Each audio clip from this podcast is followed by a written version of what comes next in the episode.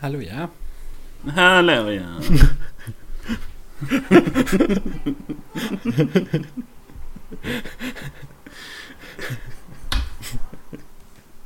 Lät lite dumt. ja, det där. det, det, men det, var- ja, det var kul i alla fall. ja. Nu har jag vatten. Ja, det har jag också. Jag ska försöka inte spilla det. Ja, Man ska aldrig gråta över spillt vatten. Nej, så länge det inte trillar i datorn då är det trådigt. Ja, det är det. Tekniskt sett är ju gråt. Va? Jag tappade rakt på min uh, baslåda istället. Ja, det är nästan lika bra. Till uh, högtalarna till datorn. Ja, men det hände ingenting för den Mm. är ganska stängd i alla fall. Ja, ja det är ju bra. Ja, jag skulle bara säga det att tekniskt sett så är ju gråt spilt vatten Ja, på sätt och vis. så det är ju en självuppfyllande profetia. typ. Gråt inte över gråt. det blir konstigt. Ja, men det är ju ändå en, en bra. En mening. Ja, men det är så här. Det skulle kunna vara något så gammalt ordspråk. Ja. Gråt, gråt inte över annans gråt. Gröt. Gråt inte i gröten. Nej.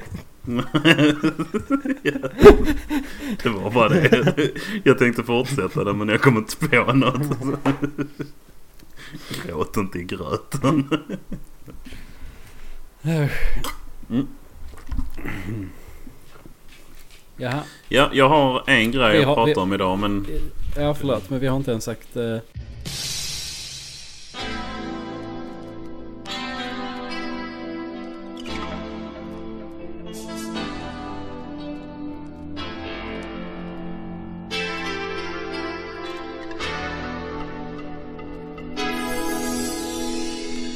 Hej och välkomna till Ekokammaren. Ja just det. Det hade vi inte Det var bara det. Hej John. Hej Pontus. Eh, jag, jag, jag vet inte hur. Jag vet inte när. Men, eh, Nej. men någon vet säkert. Ja, det, förmodligen. Det är ett tag sedan vi spelade in nu. Ja, det är ju... Vi får skylla på sommaruppehåll. Ja, det får bli så. Det är 16 dagar Ja. sedan, tror jag. Jag Ja, har, det jag för mig det var ungefär två veckor. jag har så. räknat rätt. Jag har så här i väggen bakom datorn så har jag ristat in med en knivsträck för varje dag som går. Eh, Ja. och så, Sen får du spackla igen det varje gång vi spelar in ett avsnitt. Ja. Så det är lite omständigt. precis. Men det är eh, så här, keeps you occupied så att säga. Ja, precis. Man har något att göra mellan varven. Ja, precis.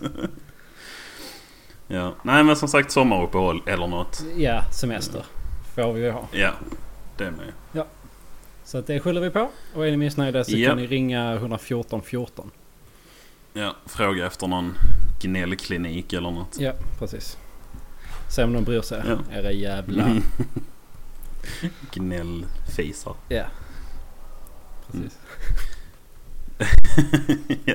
Eh, ja, vill du hoppa in på, uh, på Eh, något av ha- det vi har idag? Två Jag saker. har bara en grej men Ja. det är en doozy. Den kommer ta tid att snacka om. Så har du någon kor- kortare så får du gärna ta den först. Okej, ja. Det Mm. har jag. Eh, det, Ja. är, det var en programmerare på Facebook som satt och programmerade Mm. AI. Alltså som jobbar på Facebook. Ja. Ja. Eh, anställd på Facebook. Mm. Ehm, som jobbar med att programmera AI. Ja. Eh, men det gick lite snett för han glömde, glömde sätta, sätta upp eh, vissa parametrar. eh, Mm. som AI måste hålla sig inom. Alltså regler nej. för vad den får göra antar jag att det är. Var det här starten på Skynet? Ja, alltså. på sätt jag och vill ju inte. Ehm, nej men de var tvungna att stänga ner den AIn. Okej, ja. För att den, eh, den börjar prata, liksom, alltså kommunicera på ett, eh, ett eh, språk som inte var engelska. Uh, Okej, det låter mer och mer som Skynet Ja. tycker jag. Den var så här, eh, den hittar på ett eget språk för att det var väl bättre. What? Det var väl effektivare Okej. än engelska. För det var ju det, för att den måste ju säga vad den tänker. För att vi ska Ja. förstå det. Ja, precis. Men det, de hade väl inte satt upp den parametern att det måste vara engelska. Så den hittar ju bara på något eh, språk som var mycket lättare för en dator att förstå. Ja, Och okej. de kunde inte riktigt tyda det. Men, ja, Ehm, det låter väldigt betryggande. Eh, Ja, eller hur? Det kändes så lite när jag Ja. läste det. Ja, jag blev lite orolig. För jag tänker, fan om det där, det där kan ha hänt. Kan den inte bara skickat ut typ en signal och bara lärt alla datorer hur de gör för att inte... Ja, du vet så här. Ja, för att prata datorska typ. Ja, precis, precis. För jag ofta, alltså, och då kom jag på en till grej. Min dator jag uppgraderade den för typ ett halvår sedan. Med, med hyfsade delar. Men Ja. som vanligt med mig och datorer så funkar den inte så bra som jag vill att den ska göra. Ja. Och så tänkte jag bara fan undrar om det är Skynet som liksom har någon, någon process på i bakgrunden som liksom stjäler så här 20-25% av kraften från processorn och grafikkortet för att typ kommunicera och jag vet inte Bitcoin Det kan mina vara. så de kan köpa ut Ja, Bill. Gates från Microsoft och bara ta över den där skiten. Ja, bara tar du saken i egna händer. Ja ja. Ja, det är väl inte omöjligt. Det Nej. lite osannolikt kanske, men det skulle kunna vara. Ursäkta. Ja nej jag tror verkligen inte det är så men jag, det hade varit eh, Det hade varit skönt om det hade varit så för då vet jag i alla fall varför min dator är så dålig. Men jag var det inte Facebook som hade någon AI eh, eller något, någon sån AI eh, företag för ett tag sedan som man kunde typ prata med den här AIn på Twitter eller något sånt. Eh, Jo. Alltså den hade ett eget Twitterkonto men den fick de också stänga av efter 24 timmar typ. För de började svära sig inåt helvete. Alltså den, den, den absorberar ju allting och lärde sig av det som folk skrev till den. Ja, och med tanke på hur internet är så. Det tog inte många timmar innan de började kalla folk för fittor och sånt. Alltså, jag tror till och med att den gav sig på lite så här. Alltså kalla folk för nigger och jude och sånt. Eftersom den tog till sig det som folk sa till den. Ja, Det var antingen lyckat eller misslyckat experiment beroende på hur man ser det. ja det beror helt på vad syftet var med det hela. Ja, den gjorde ju vad den var lärd att göra. Ja. Jo men det är... Mm. Ja. Nej, det är konstigt med AI faktiskt. Ja. Och Elon Lite Musk... Ja, förlåt, vad skulle du säga? Nej, jag skulle bara säga det är lite skrämmande. Jag gissar att det knyter in till det du säger nu. Eh, ja, lite. Men Elon Musk och Mark Zuckerberg, eh, alltså enligt den här tidningen då, telecoms.com, whatever, Mm. vad nu det är, aldrig hört talas om. Men Mm. Public Spats, ehm, så det var på Twitter eller något sånt löjligt. Men det var i alla fall att Elon Musk sa att eh, Zuckerberg borde så lugna sig med utvecklingen av AI. Ja. Och så Zuckerberg sa nej nej men det är lugnt, vi ska vara mer optimistiska. ja, men Musk är ju uttalad AI-motståndare. Han har ju sagt flera gånger att han tror det är det största hotet mot människan just nu. Ja, Så han är ju helt i Skynet-lägret ju. ja visst visst. Ja. Det, eh, där står också Zuckerberg said stop being a buzzkill. Zuckerberg är bara en cool college dude. Han bara hey I just wanna party man. ja, exakt. Och Musk är the man som bara försöker göra det Tesla. tråkigt allting. Som kommer... Ja. Ja. Ja. Och Ja, ehm, det... Mm. nej, det var ingenting faktiskt. Det var bara ett ljud. Ja. Okej. Eh, vad skulle du säga? Nej, det vet jag inte. Jag tror också jag bara gjorde ett ljud. Okej. Men då ska jag släppa, släppa fram eh, ett till ljud. Ehm.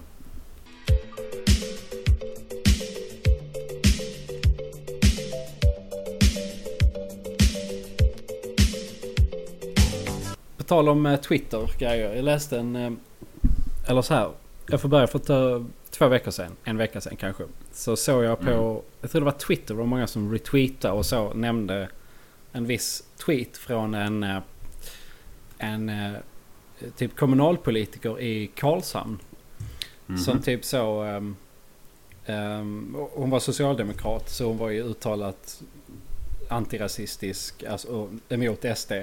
Så var det någonting om Ja. att hon hade, och hennes mamma hade jobbat med att eh, så här, sortera valsedlar under kyrkovalet. Mhm. Så skrev hon i en tweet öppet att ja Oops. men vi la ju dem undan, eller så här, alla som röster som gick till SD, de så här, la vi undan. Och räkna inte dem. Va? Ja, Okej. Alltså, på, var hon allvarlig eller? det vet jag inte. Men... eh, och sen typ så folk säger bara men vänta det kan du inte göra. Du kan ju liksom inte manipulera valresultat. Hon bara nej, Nej. men det var ett kyrkval och det går inte under samma liksom lagar och någonting sånt. okej. Eh, men det var ju ändå lite så. Och nu läste jag på, eh, jag tror det var Twitter också, jag vet inte, nyheter. Att en, eh, att en kommunalpoli- socialdemokratisk politiker i Karlshamn har avgått till följd av Mm. liksom, ja det var den händelsen då för de nämnde liksom Ja, ja. att hon, ja. Så jag tyckte det var lite, jo, men det är jävligt korkat alltså. Även om man skämtar om det. Om man är liksom politiker. Alltså en offentlig person. Ja. Så... eh, det, en, en Det- bonus, det- förlåt, skulle säga? nej, säg du. En bonus till är att hon eh, är, är och har varit väldigt aktiv i eh, den Facebookgruppen. Eh, bruna bävrar i Ja, med gröna tullkjol. shorts. Ja, kan de också ha. Ja, Eh, ja. väldigt, väldigt aktiv där. Eh, jag har dock inte Ja, sett någonting från henne på ett tag. Men, eh, Jag får hålla ögonen öppna. ja, jag tänkte säga att jag skulle screenshotta och skicka till dig men det får man inte. Nej, just Det det. man inte. Det, och det, det har vi aldrig gjort heller. Nej. Det, det är ju förbjudet. Så det har aldrig hänt att vi har spridit de bilder, screenshots därifrån i våra egna privata grupper. Nej, Mm. det är helt uteslutet. Ja. Ehm, Men jag, jag kom till att tänka på, jag läste en, detta var ingenting som jag hade så planerat att prata om. Men det var någon politiker i USA också som har blivit... Jag tror fan hon fick böter. Eller så. För hon hade blockat folk från att följa henne på Facebook. Och det gick emot deras, du vet den här First Amendment eller vad det är. Det, alltså deras yttrandefrihet. att de inte fick höra vad hon sa. Nej, tvärtom. Att hon, alltså att hon censurerar dem. Eftersom hon blockar dem. Jaha. Så de fick inte komma till tals. Och först när jag läste det så tänkte jag vad fan är det här för trams liksom. Mm. Men sen när jag läste förklaringen så var det rätt vettigt ändå. För den First Amendment säger ju att eh, ingen får bli censurerad eller så av regeringen. Eh, Mm. och eftersom det var... Eftersom, alltså hon skrev ju där i tjänst som politiker. Eh, och när hon då blockade folk och inte lät dem skriva vad, vad de ville. Ja, det, Alltså på hennes politiska sida. ja. Då eh, blev det ju en censur liksom. ja, det blir det ju. Det Ja, blir det ju faktiskt. Alltså, ja visst. Det hade det varit hennes inte. privata konto så hade Exakt. hon ju fått blocka vem hon ville liksom. men där är hon Mm. inte i tjänst. På sitt Nej, privata konto. precis. Så... Nej. eh, shit. Fan vad... Ja. Men alltså det har ju ändå... Det händer ju ändå liksom då och då att man ser liksom något... Stort företag ändå twittrar något väldigt märkligt ibland. Mm. Alltså, man vet inte om folk vet, Alltså det händer ju ibland att folk sitter på fel konto. Men även bara så Ja, här ja visst. grejer som bara verkar som typ ren sabotage nästan. Eller typ en full människa som har kommit över. Mm. Jag kan inte nämna någon nu men... eh, Nej men jag, jag kommer inte heller på något på rak arm så men man vet att ja, jag har också sett det liksom. Välkommen till Ekokammaren där vi sitter och pratar om bilder som vi har sett på internet. Ja, det är jättebra radio. Ja. Och titta där är en hund på en bild. Och sen är här en bild med en ja. papegoja som spelar flöjt. Ja, ja den var festlig. Ja, den är vit. Flöjten då alltså. Ja, Papegojan är död. är... Ja, nu tänker jag på Monty Python. Papegojan Mm. är bög. Mm, böggoja. Det är sånt som rinner ut ur röven efter att de haft samlag med en annan man. Åh, ja, det är böggoja. Det får det fan vara nu. Åh, Ja. ja. Böggoja. Pappe böga. Det låter ännu värre.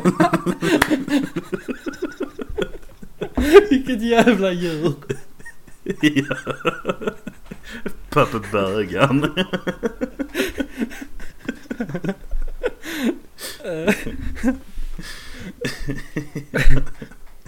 Nej, Jag vill inte prata om Pappe bögan.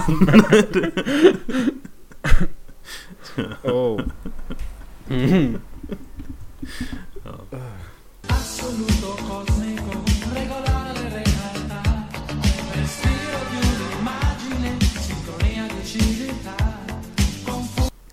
Är du redo att ta på dig foliehatten lite? Ja, det är jag. Mm. Nu är den på. Jag teasade dig eh, för ett par dagar sedan ju. Ja, Ehm, det enda jag vet är Browder. Precis. Bill Browder. En amerikansk finansman. Okej. Eh, han hade en uh, ja, testimony. Eh, alltså du vet de håller på och reder ut det här med om ryssarna har lagt sig i val i USA nu. Det håller ju på för fullt. Mm. Och i måndags tror jag det var. Vi spelar in detta på onsdag. Eh, och eh, då hade han, alltså han höll ett vittnesmål då i det här fallet. Mm.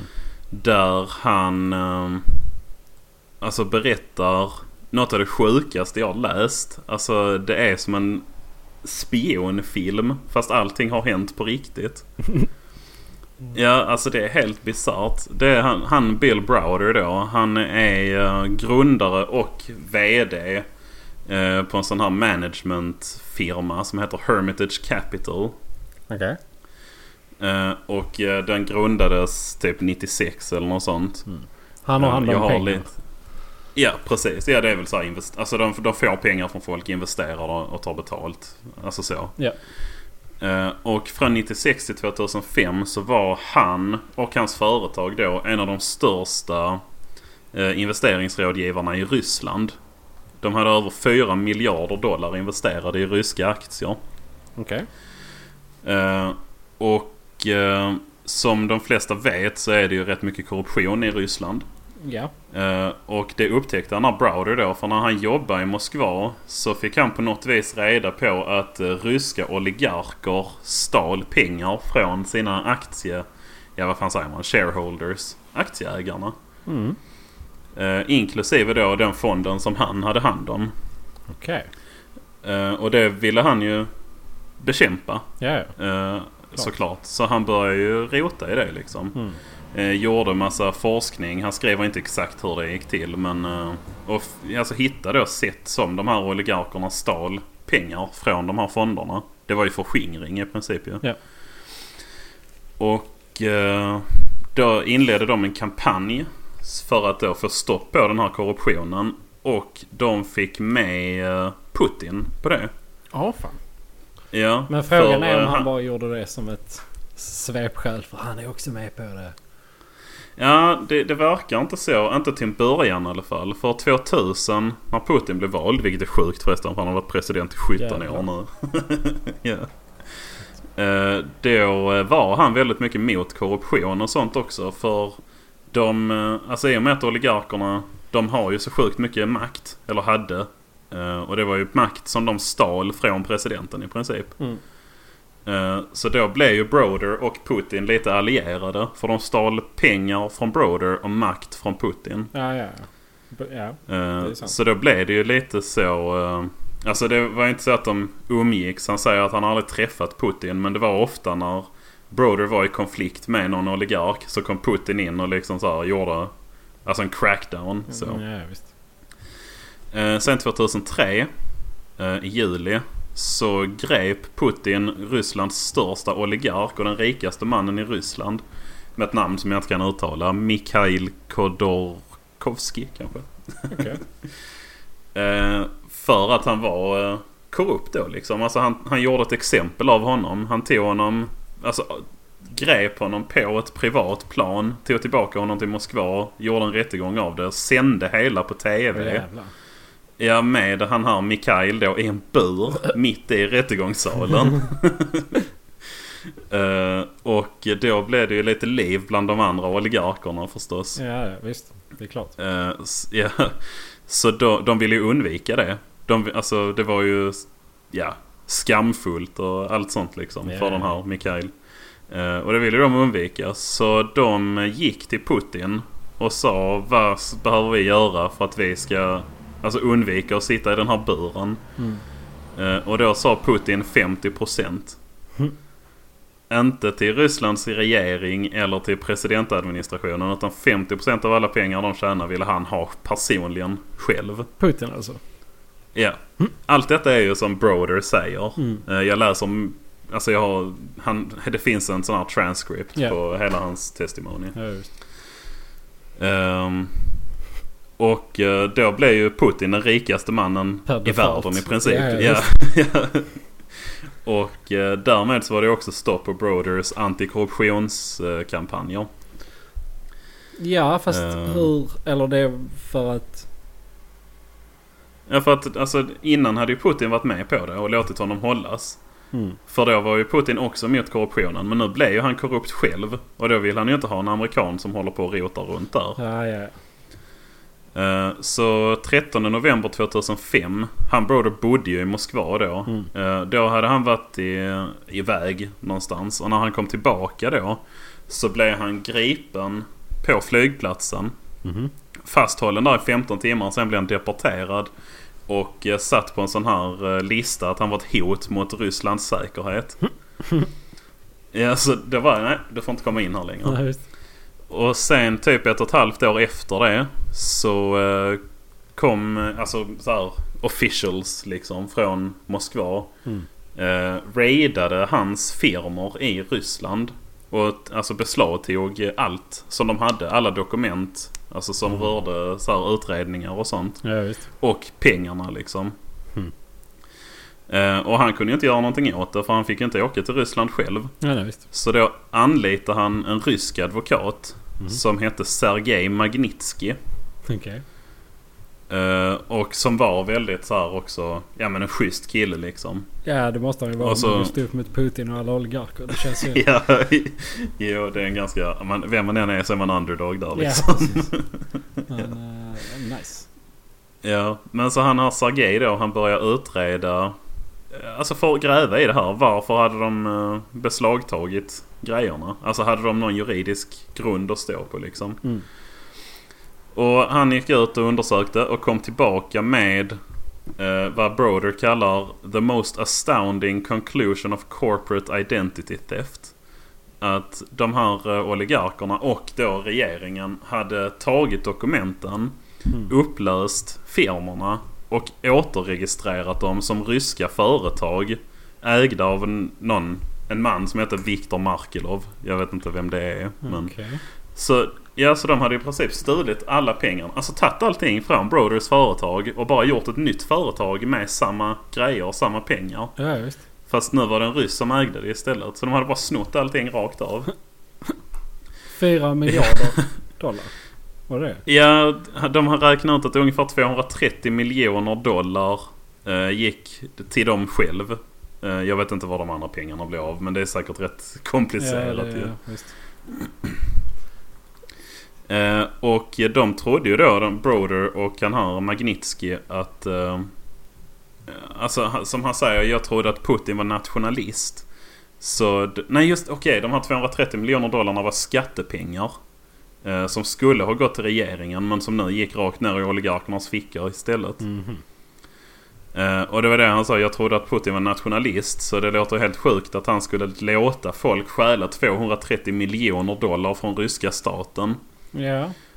Eh, Så de var ju helt övertygade att ja, men om vi tar upp det här med rätt eh, auktoriteter så kommer de goda citationstecken spöa de onda citationstecken och sen är det slut med det. Mm. Eh, Så de eh, skrev ju, alltså gjorde anmälningar till alla så här law enforcement eh, i Ryssland. Mm. Och han här Magnitsky gjorde massa eh, edsvurna uttalanden till ja, Rysslands FBI liksom. Ja. Eh, och så. Men då var det Magnitsky som blev gripen. Eh, han blev arresterad. Eh, ett år senare typ så kom de hem till honom. Eh, satte handklovar på honom och satte honom i fängelse. Eh, och han blev mer eller mindre torterad i fängelset. Alltså de började ju sätta press på honom direkt att lägga ner den här undersökningen. Ta tillbaka alla vittnesmål han har skrivit. Ja. Och eh, allt så. Mm. Och han dokumenterar allt som hände med honom i fängelset. För det var ju inte så, så att... Alltså han hade ju kontakt med sina advokater och sånt. För det är ju, Ryssland är ju ändå inte Nordkorea. De kan ju inte bara få folk att försvinna helt så. Mm, Nej, liksom. de är väl mitt emellan. Ja, precis. Men så han hade ju kontakt med sina advokater och skrev ner allt som hände. Och det var helt sjuka saker. Alltså, han, en cell han var i. De, det var åtta sängar i den cellen och de var 14 personer som sov där. Uh, ljuset var på 24 timmar om dagen. Han, han satt i celler utan värme, inga fönster, så han nästan frös ihjäl. Uh, celler utan toalett. Alltså bara ett hål i golvet där det bubblade upp bajs och kiss och sånt. Eh, och allt det var liksom för att han skulle dra tillbaks de här uh, åtalen och skriva på en falsk, ett falskt erkännande att det var han som hade stulit 230 miljoner dollar. Och att han hade gjort det på instruktion av Bill Broder då. Jaha, den eh, finansmannen som vi... Ja precis. Så de, ja, de ville ju sätta åt dem båda. Mm. Eh, Men han vägrar ju Magnitsky. Mm. Eh, Alltså han måste ha varit en jävla hård kille alltså. Ja. för, ja, han stod emot. Han, han gav dem inte någonting. Nej. Eh, och sen när han hade suttit inne i sex månader ungefär så började han bli sjuk. Vilket inte är helt konstigt. Nej, det... Eh, och han fick uh, pancreatitis. Det är väl något med någon eh, körtel tror jag. Eh, Ja, vad fan är pancreas? ja, Jag kan är det googla. sköldkörtel? Ja, Jag tror jag tror det är sköld. Det är någon form av körtel tror jag. Det blir ett litet språkuppehåll. Jag skulle söka på pancreas svenska. Så kommer Mm. det upp en svensk översättning. Från svenska till tyska. Om man översätter pa- pancreas på svenska. Pancreas Aha. till tyska så blir det Bauchspeicheldrüse. ja okej, en Bauchspeicheldrüse. Ja. Ja men det är väl eh, Magnitsky blir sjuk i sin Bukspottkörtel. Körtel. Bukspottkörtel, så är det ja. Eh, och eh, ja, i alla fall han blev sjuk då och skulle opereras. Men eh, fick inte den här operationen. Och en vecka innan han skulle få operationen. Mm. Så blev han flyttad till ett uh, sånt här maximum security fängelse i Ryssland som heter Butyrka. Vilket är typ så här ökänt för att vara det hårdaste fängelset i hela Ryssland. Mm. Eh, och där fanns ingen sjukstuga där. Alltså de hade ingen... De behandlade inte folk. Nej, typ. nej. Och då blev han ju helt... Alltså hans hälsa gick ju helt i skithålet liksom. Ja, han måste ju fan Eh. dött.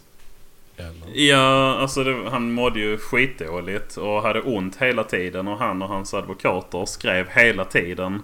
Alltså så att ni, vi, han måste få vård liksom. Mm. Eh, och skicka till alla de kunde komma på. Men antingen så blev de bara ignorerade eller så fick de tillbaka alltså ett explicit nekande. Mm. Eh, och då hade han haft den här bukspottkörtelssjukdomen i tre månader. Och den hade inte varit behandlad. Och då föll han i någon form av koma eller alltså så här kritisk tillstånd. Mm. Eh, och de ville ju inte att han skulle dö där på det här fängelset. Så de satte han i en ambulans, skickade han till ett annat fängelse som hade sjukstuga. Okej. Eh, och när han kom dit så satte de han i en isoleringscell, kedjade fast han i en säng och sen kom åtta vakter in och slog honom med batonger. ja, och eh, nästa morgon så var han död. Ja, så han dog. Okej. 37 år gammal var han då. Hur... eh, Okej. ja. De där poliserna som... eh, Ja du. Ja, de, var nog rätt djupt ner i Putins ficka allihopa då. Vid det laget tror jag. Eh, och då så, han, när han Broder fick reda på det, för de var ju fortfarande, de samarbetar ju mycket. Mm.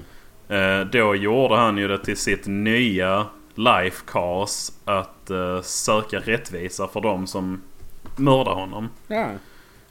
Eh, och eftersom han hade dokument och sånt på allting så var alltså det var ju inte som att det var lögner. Nej, nej. Det Um. måste ju finnas spår om det var en så jävla stor... Och det varar ju så jävla länge också.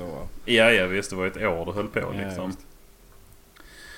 Ehm, men så då bör, först började han ju och kampanja i Ryssland med det. Men det insåg han rätt fort att det var rätt hopplöst. Mm. Ehm, för de som var inblandade. De, alltså det var inte bara det att de inte blev straffade utan de fick befordringar och så här militära medaljer och sånt. Att de hade gjort något bra för Ryssland. Eh, Så då tänkte han att eh, men då måste jag leta utanför Ryssland om vi ska få någon rättvisa i det här. Ja, visst. Så... Um, nu ska vi se, nu måste jag bara läsa ikapp lite här. Ehm, det, för det här det börjar bli lite rörigt. Alltså det är jävligt spännande fortfarande. Mm. Eh, jo, då tänkte han hur kan man då göra? Alltså hur, hur kan jag sätta dit dem? Mhm. Eh, och då gick han till kongressen i USA. eh, med den här storyn då till sena, alltså senat, vad fan säger man? Senatorer, säger man så? Tror det. Plural på senator. Ja, senatorerna. Ja. Eh, bland annat John McCain var en av dem han gick till. Okej. Eh, och några andra. Eh, och då eh, drevs det igenom en lag som hette Magnitsky Act. Eh, som nästan enfälligt. Det var typ 364 för och 43 emot. Var lagen döpt efter han eh, advokaten som Han som dog? dog ja. Okej. Ja, precis. Eh, och den hade i princip effekten att ehm, ryska pengar i amerikanska företag kunde gripas om det fanns bevis för eller misstanke om att de som ägde pengarna var inblandade i kriminella aktiviteter. Ja. Eh, Så för det, lika mycket som om USA investerar i Ryssland var det ju ryska oligarker som investerade i USA. ja, det är klart. Så, det- ja, så det fanns ju jättemycket pengar, ryska pengar i USA. Och med den här akten då så kunde de ju ja, ta, Ta allting. pengarna från ryssarna. Ja, precis. Mm. Eh, och som han själv säger, det var ju inte sann rättvisa men det är bättre än ingenting liksom. Ja, ja. Man visar ju ryssarna vad de... Ja, att det här tolererar vi inte Nej, liksom. Eh, och då blev Putin vansinnig. Det kan jag tänka mig. Ja. Eh, och återigen, det här är som Broder skriver. Att då, han ville ju ha ett sätt att hämnas. Vem? Putin eller Browder? Pu- Putin ville ju ha ett sätt att hämnas då för att de drev igenom den här lagen. Ja. Så vet du vad han gjorde? Nej. Han förbjöd amerikanska familjer att adoptera ryska föräldralösa barn. det är helt sant. ja. Eh, amerikaner får inte lov att adoptera ryska barn. Eh, det fanns vissa undantag om de var så sjuka och sånt. Ja, okej.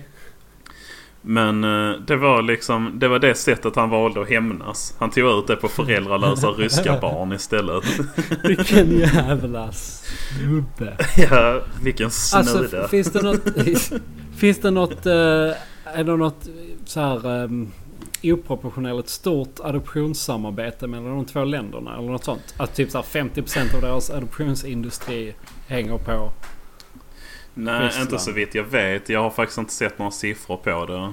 Eh, Det står ingenting om det i de här, det som jag läser nu. Eh, Det går säkert att hitta. Det skulle jag gjort. Det hade varit intressant faktiskt. Ja, vi kan väl eh, kolla på det om vi känner för det.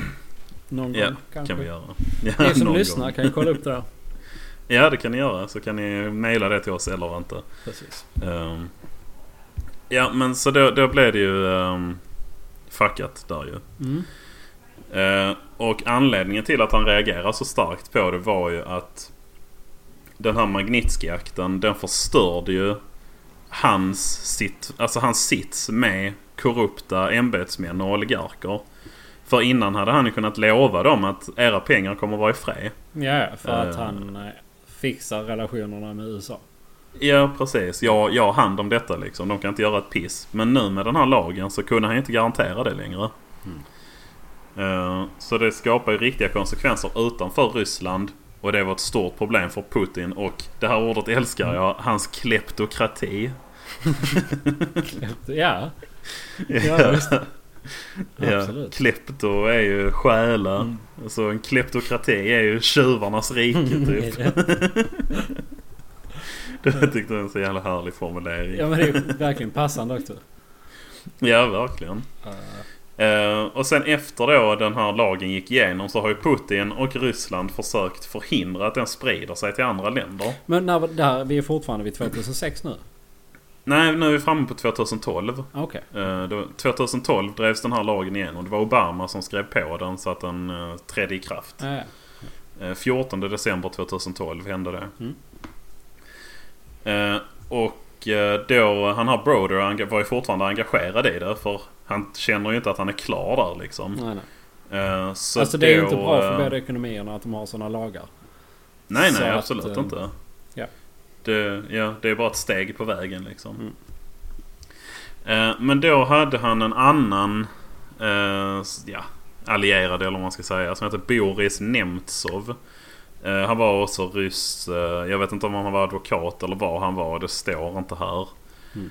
Eh, men då åkte han runt till alltså, så EU-parlament, kanadensiska parlament. Alltså runt och liksom predika om att den här akten är eh, Dålig.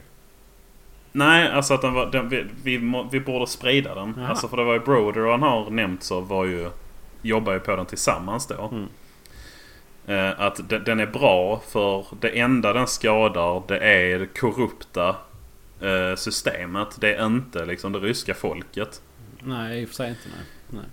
nej. Ja, och så då ville de ju att det skulle sprida sig. Mm. Eh, och 2015 så blev han Boris Nemtsov mördad på en bro framför Kremlin. Jaha. Ja. Det känns som det är många Eh. människor som blir mördade på broar nära Kremlin alltså. Ja, faktiskt. Det- Det, är något syn syn syndrom där. Eh, men han hade någon uh, så här, eh, protege eh, som heter Vladimir Karamursa, vilket är ett rätt roligt namn. Karamursa. Karamursa, ja. Mm. Eh, och han tog ju över då. Eh, efter det han här Nemtsov. Och fortsatte att resa runt. Mm. Eh, och i december 2016 blev han förgiftad. Eh, fick sånt här, vad heter det, multiple organ failure. Hamnade i koma men han överlevde. Ja, fan. Ja.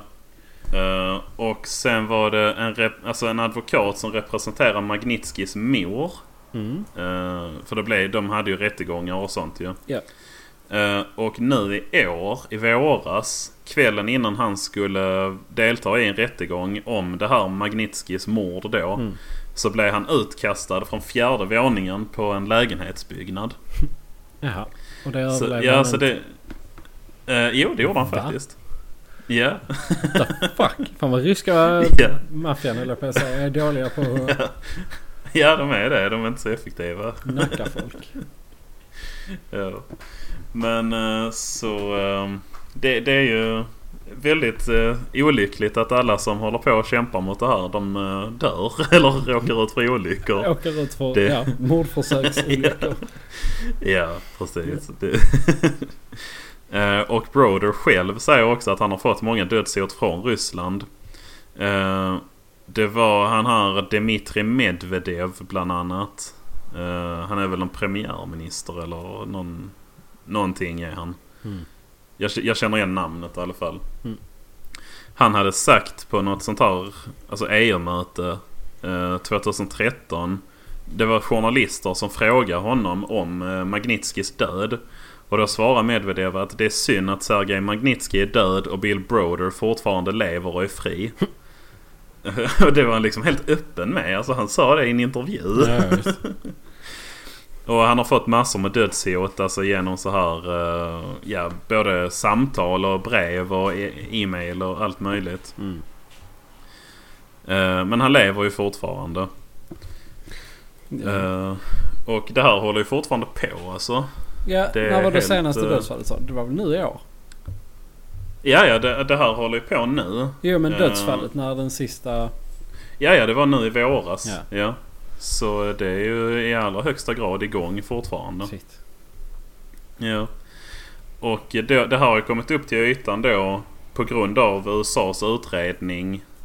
Eller FBI är det väl som utreder om ryssarna har lagt sig i Amer- Oj, ursäkta, amerikansk politik. Mm. Eh, och det får man ju säga att de har gjort. Ja, ja. Visst.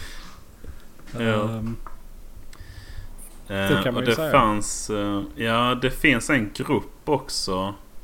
Eh, en grupp, en sån här lobbykampanj. Som nu har börjat åka runt i världen och försöka få den här Magnitsky-akten borttagen. Mm. För då åker de runt och ändrar narrativet runt vad som hände med den här Magnitsky. Den storyn de berättar det är att han blev inte mördad och han var inte en whistleblower. Utan han var ju lika korrupt han. Ja, ja, ja. Eh, alltså att de påstår att han hade stulit pengar då. och investera det själv. Ja, för det, men det, och det var väl precis samma som Putin sa att han hade gjort Ja. och när de förhörde honom och torterade honom. Det var väl det Ja, de ville få precis. honom att erkänna.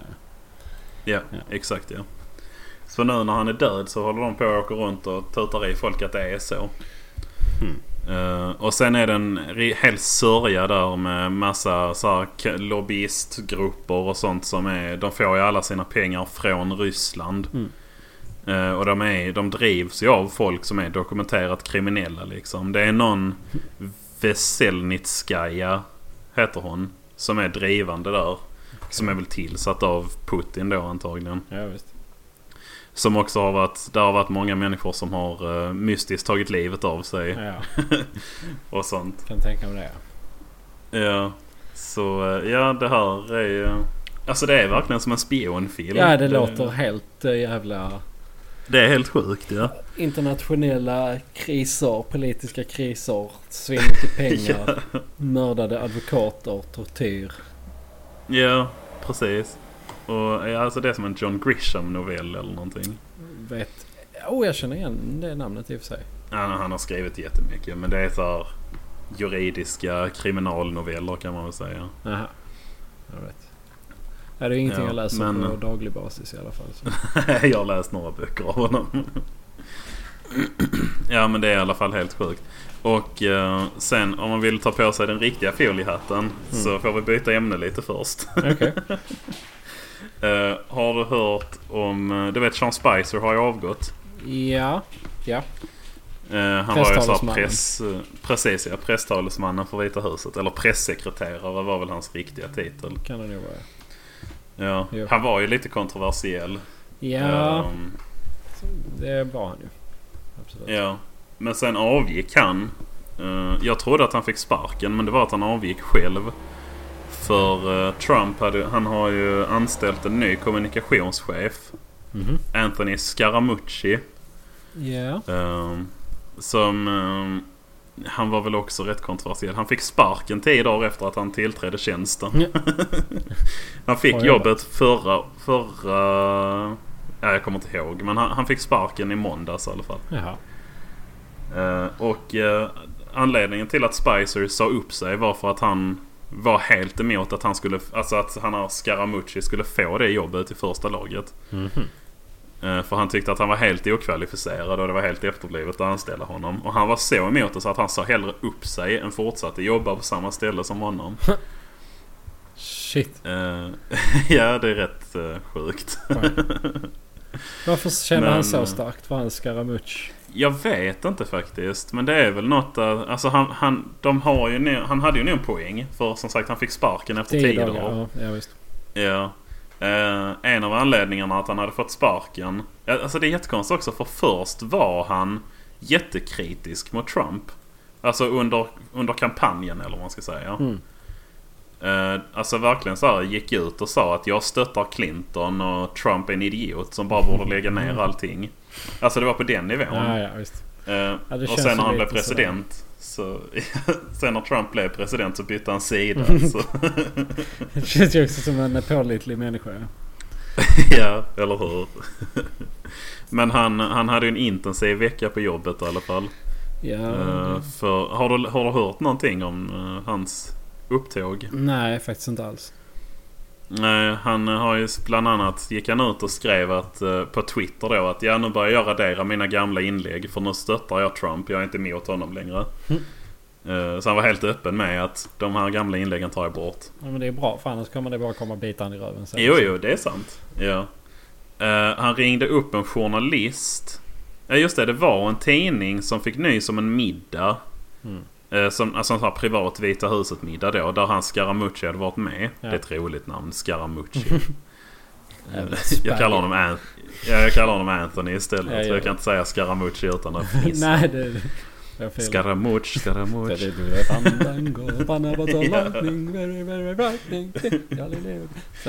Exakt, ja. Eh, nej men Anthony då. Mm.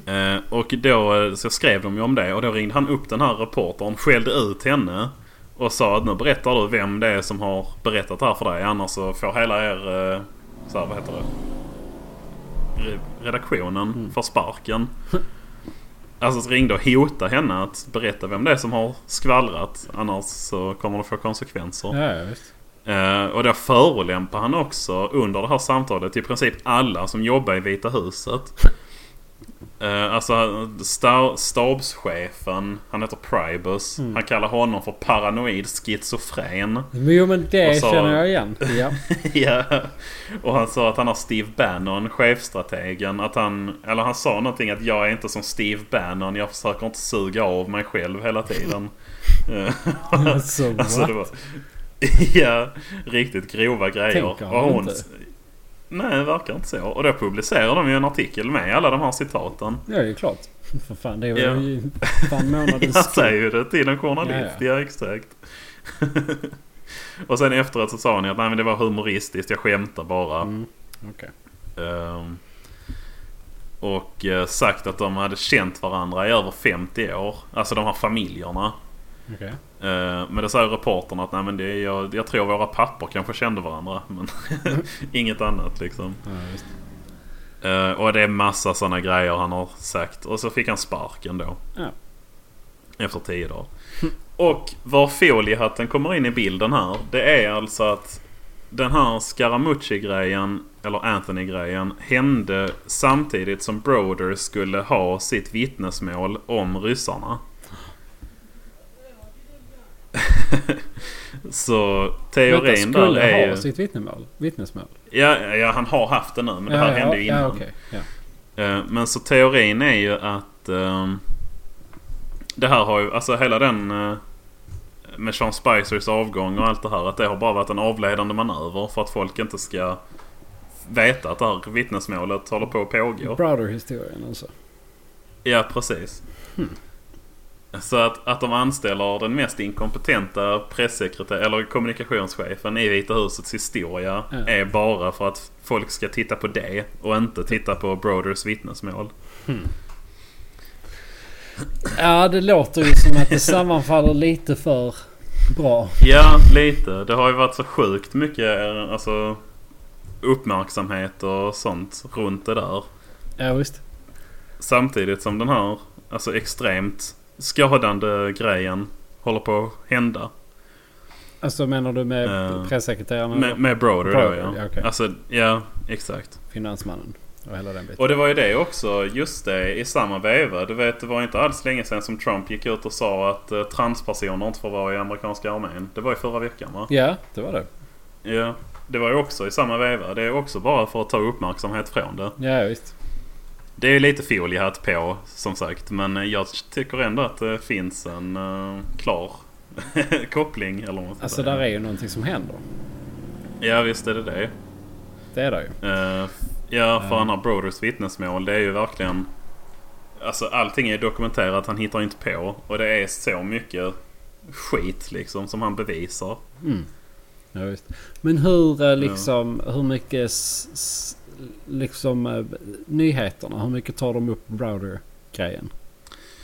Eh, det, det har ju funnits nyheter såklart. Men när jag kollar, jag såg den här teorin på Reddit. Mm. Eh, att eh, Trumps fasoner bara är alltså en avledande manöver. Eh, och då avslutar han med att han har Scaramucci var eh, alltså för att distrahera från det här vittnesmålet. Så att folk inte skulle uppmärksamma det. Och det Mm. verkar som att det inte är många som har vetat om det. Eh, Som en kille skrev att ja, det verkar funka för den här kommentaren är det första jag hör om det här vittnesmålet. Ja, och massa sånt. Så de verkar ha lyckats. Eh, Men alltså det, det finns ju ändå där förstås. Men det är mer som insatta människor som hör om det. Ja, precis. Ja, så det, ja. ja det, jag tycker det är helt sjukt alltså. Eh, jag går in på, jag är inne på CNN här och läser. Ehm, Mm. eh, Trump hade signat någon legislation som skulle lätta eh, sanktionerna mot uh, Mhm. Moskva. Ja, ja. Uh, this the bill is one of the first major pieces of legislation that was sent to Trump's desk, and it represents a rebuke of the president by giving Congress new veto power to block him from removing Russia sanctions. Ja, ja, ja. Jag vet Mm. inte om de har någonting med det att göra men... eh, Nej, jag vet inte heller. Men eh, alltså jag Det- tycker att det känns som att det är bortom allt rimligt tvivel nu att Trump får någonting från Ryssland. Ja, ja. Alltså Han är ju deras kille känns det som. pengarna i en investerings och finanssektorn styrs väl av, ja men direkt av alltså sanktionerna och Ja, ja även visst. om det var Ja. liksom, även om de bara fick ta det om, om det förekom eller om de var misstanke om liksom korruption eller pengatvätt eller vad det nu var.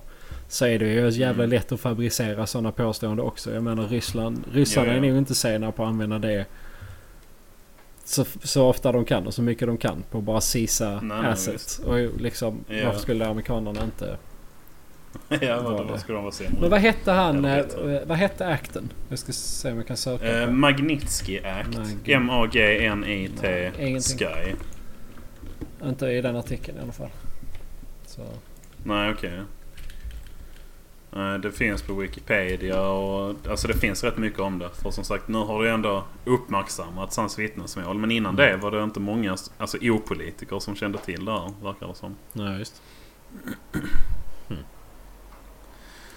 Ja, det var... Jag kan snabböversätta den här kommentaren om den avledande manövern. Att... Uh, där skrev han så här att måndag och tisdag, nu denna veckan alltså. Mm. Var jättestora dagar för den här Scaramucci. Eh, eftersom det var den här vittnesmålet skulle vara. Eh, det skulle vara på måndagen då. Mhm. Eh, och det är så potentiellt alltså fördömande mot både Trump och ryska oligarker. Att då valde Trump att släppa den här transgrejen som en avledande manöver. Så att folk tittar på det istället. Ja. Sen blev vittnesmålet fördröjt. Så de hade det på tisdagen istället. Mhm. Eh, så på måndagskvällen så hade Trump och här Scaramucci middag. Eh, och försökte kom, alltså då åt de middag. Försökte komma på ett annat sätt att eh, avleda. Mm. Eh, och passande nog samma kväll var då när den här Scaramucci ringde till reportern och svor som en borstbindare. Ja, visst. Eh, och tydligen så eh, föddes hans son då också samtidigt. Men då valde han Anthony. att inte vara närvarande. Nej, han, ja precis ja. Anthony. Mm. Så han skriver att han var för upptagen med att överdriva om Bannons autofellatio för att vara närvarande när hans son föddes. för att då distrahera från ett väldigt allvarligt vittnesmål. Ja, precis. Som folket inte ska få reda på. Ja. Dun, dun, dun. ja. Har du tipsat Edgar om det här? Nej, jag vet inte. Det känns som någonting han skulle gå igång på. Så, alltså, jag har inte riktigt hunnit. Ja. Ja. Om inte annat kan han ju lyssna på avsnittet. Ja, det kan jag göra. Edgar, lyssna på detta avsnittet. Mm. Han är hemma hos dig. Du kan mejla... Eller ja, okej. Nej, alltså han, han eh, får... Jag säger till honom Ja. Du kan mejla och säga vad du tycker sen. Mailadressen är... Uh, uh, Lägg in ett sånt bleep-ljud bara. ja, precis. Den är... Uh, Har vi? Ja. Det, jag, jag tror jag har nämnt Ha- min eh, privata e-mailadress som officiell kontakt. Ja, Men jag tar det tillbaks har det. jag också. Ja, jag tar också tillbaks det. Jag minns inte vilket avsnitt vi sa det, men lyssna inte på det fall. Nej precis, lyssna inte på det, på det där avsnittet. Gör inte det. Nej. Men vi har ju vår Facebook-sida som Edgar kan gå in och skriva på. Ja, snälla gör det Edgar. Snälla. Ja, Vi behöver det. kommentera det här Rysslandshistorien där. Mm. Du får gärna sätta stjärnor också. För hur intressant du tyckte att de var. Från Jag skala tror till det. 1 Ja, till ja, ja, just 6. det. Ja, där sex är sämst och en är bäst. Ja, och 3 är näst bäst. 2 är mitt emellan. 4 Fyra, då är det precis godkänt. Precis. Precis. Och två stjärnor, det kan betyda vad fan som Ja. helst. Det är valfritt. Eller fem stjärnor. Eller varför nu. Jag minns Nej, inte. jag kan inte, jag kan inte heller räkna. ja. ja, men gör det Edgar. Det blir bra. Mattias kan också göra det. Mm. Ja, nej men det, vi får se vad som händer alltså. För den här utredningen är fortfarande pågående. Ja, vi får hålla öronen öppna. Och ögonen. Ja, får vi göra. Det är kanske han här Bill Broder. Han kanske tar livet av sig imorgon. Ja, precis. det vet man inte. Eller dör av en hjärtattack. ja, Fastän precis. han är i perfekt hälsa och motionerar varje dag. Ja, och fastspänd i ett EKG för att ingenting ska hända med honom. Ja, precis. De rullar alltid runt honom på en bår med så här. Alltid redo för mordförsök. Ja, exakt. Det hade varit det. Fuck bullet, bulletproof glass. Ballet. Balletproof glass. Ballot proof. Det kan, kommer hur många balleriner som helst tycker jag inte. Balettsäkra. Så fort man börjar dansa så spelar man skjuten. Ja, exakt. Men bara man dansar balett.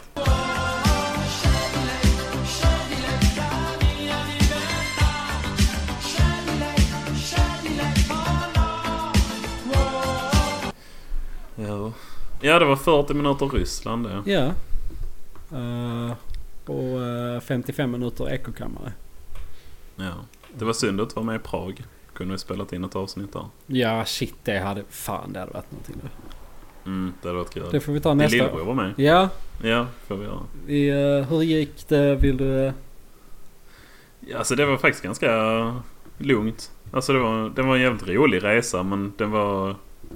Det hände inte så här superextraordinärt. Nej nej visst. Men ni hade kul i alla fall. Vi gick på, ja, vi gick på Venceslas-torget. Det är så här jättestort superturistiskt torg. Mm.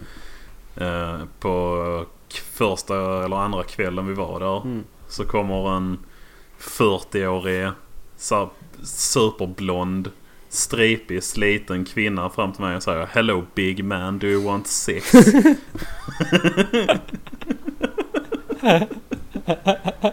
Jag tyckte det lät så jävla roligt bara. Hade de brytning också liksom? Ja ja jättemycket. Var, maj, var alla med liksom? Ingen, ingen annan hörde det för jag gick lite efter eller jag stod och kollade taxi eller någonting. Ah, så ja, jag stod lite för mig själv. Men jag berättade ju för dem sen och sen gick vi och citerade hela tiden. Alltså. Hello big man, do you want sex? det var såhär no fucks given. Ja, Alltså verkligen. bara direkt till the point. Ja. Vad sa du? Vad svarade du? Jag var typ no thanks. Trevligt avböjande. Trevligt Ja. nekande. No thanks I'm married you know. ja, Nej men det är fan eh, men driven det- människa ändå. Måste man säga. ja, oj, Hon är ja, nog verkligen. bra eh, försäljare. ja. Rakt på sak. Köp den här dammsugaren. Mhm. Jag vill ha den. Jo! Hallå, Okej. hallå, stor, stormannen. Jag vill ha en Vill du ha dammsugare. dammsugare? dammsugare. Ja. Ja. Nej, det var jävligt roligt. Vi, vi söp varje kväll. Ja. Sista kvällen var det. Mm. Vi hittade en bar eh, som blev så här favoriten. Vi gick dit typ tre gånger eller så. Eh, sista kvällen satt vi där, spelade kort Mm. och eh, drack drinkar. Mm. Eh, började precis ha roligt så kommer det in en brittisk svensexa. Oj. Ja, det var fruktansvärt alltså. De eh, tog 10 minuter och sen stod de och skrek på varandra och stod på stolar och sånt. Vänta lite då, jag ska bara öppna dörren. Maj kommer hem nu. Ja.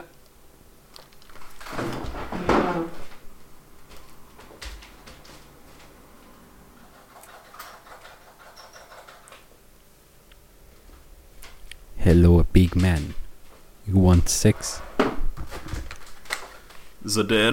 Hejsan. Hejsan Majsan.